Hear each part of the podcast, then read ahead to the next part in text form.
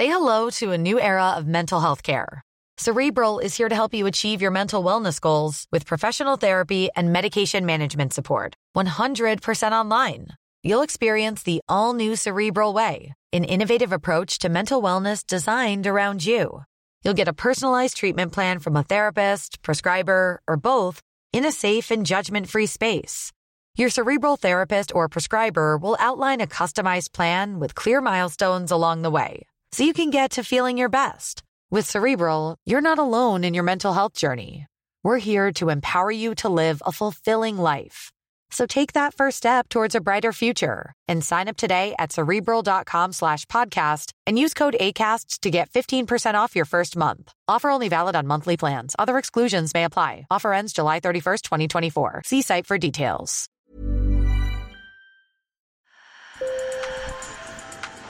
Bonjour. Hello. Hola. Marhaba bikoum. Sur le fil, Le podcast d'actu de l'AFP. des nouvelles choisies pour vous sur notre fil info. Les fiascos immobiliers de Donald Trump ont laissé des traces jusqu'à Bali, en Indonésie. Voilà près de dix ans que l'ancien magnat de l'immobilier et ancien président américain avait signé un accord pour acheter et rénover le Nirvana Golf Resort. Mais aujourd'hui, le parcours de golf est à l'abandon et les Balinais sont amers. Sur le fil.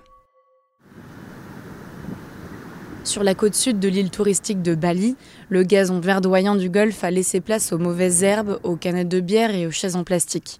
On est loin de la station balnéaire 6 étoiles qu'avait promise Donald Trump en 2015.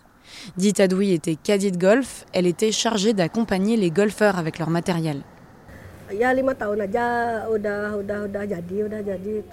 On nous a dit que le nouvel hôtel serait installé en 5 ans. Et puis on a appris que Donald Trump n'était plus président des États-Unis. Nous n'avions plus de perspectives claires concernant notre avenir. On a entendu dire qu'on serait recruté à nouveau, mais ça ne s'est jamais produit.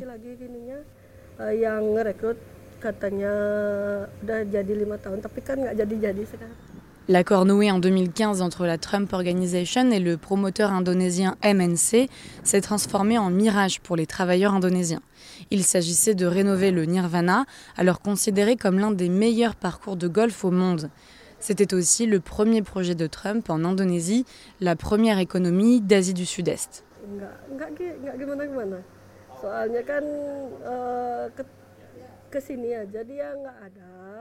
Trump n'est jamais venu. C'est sorti de nulle part quand on a appris qu'il allait coopérer avec le propriétaire de l'époque pour développer l'hôtel. Puis d'un coup, ça a fermé. Au début, on s'est demandé pourquoi, mais maintenant, on est passé à autre chose. Le complexe hôtelier ferme ses portes en 2017, laissant des centaines de salariés au chômage. Et contrairement aux employés de l'hôtel, dit Adoui, comme 150 autres caddies, n'a reçu aucune compensation lorsque son CDD a été rompu. C'était dur. Le moment où j'ai perdu mon emploi de caddie a été difficile parce que je ne pouvais pas trouver d'autre emploi.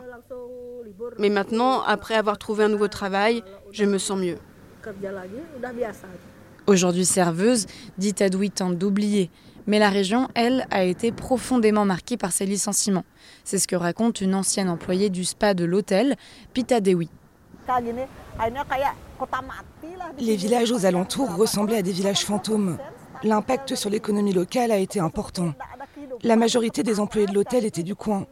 Ils ont dû déménager pour retrouver un emploi. Mais on a dû passer à autre chose et continuer à vivre. Aujourd'hui à la tête du restaurant de ses parents, sa colère et son angoisse de ne pas retrouver d'emploi ont laissé place à de la nostalgie. Parfois, mon époux et moi ayons marché dans l'hôtel abandonné par simple curiosité, pour voir ce qu'il était devenu. Il n'y avait rien, que des buissons.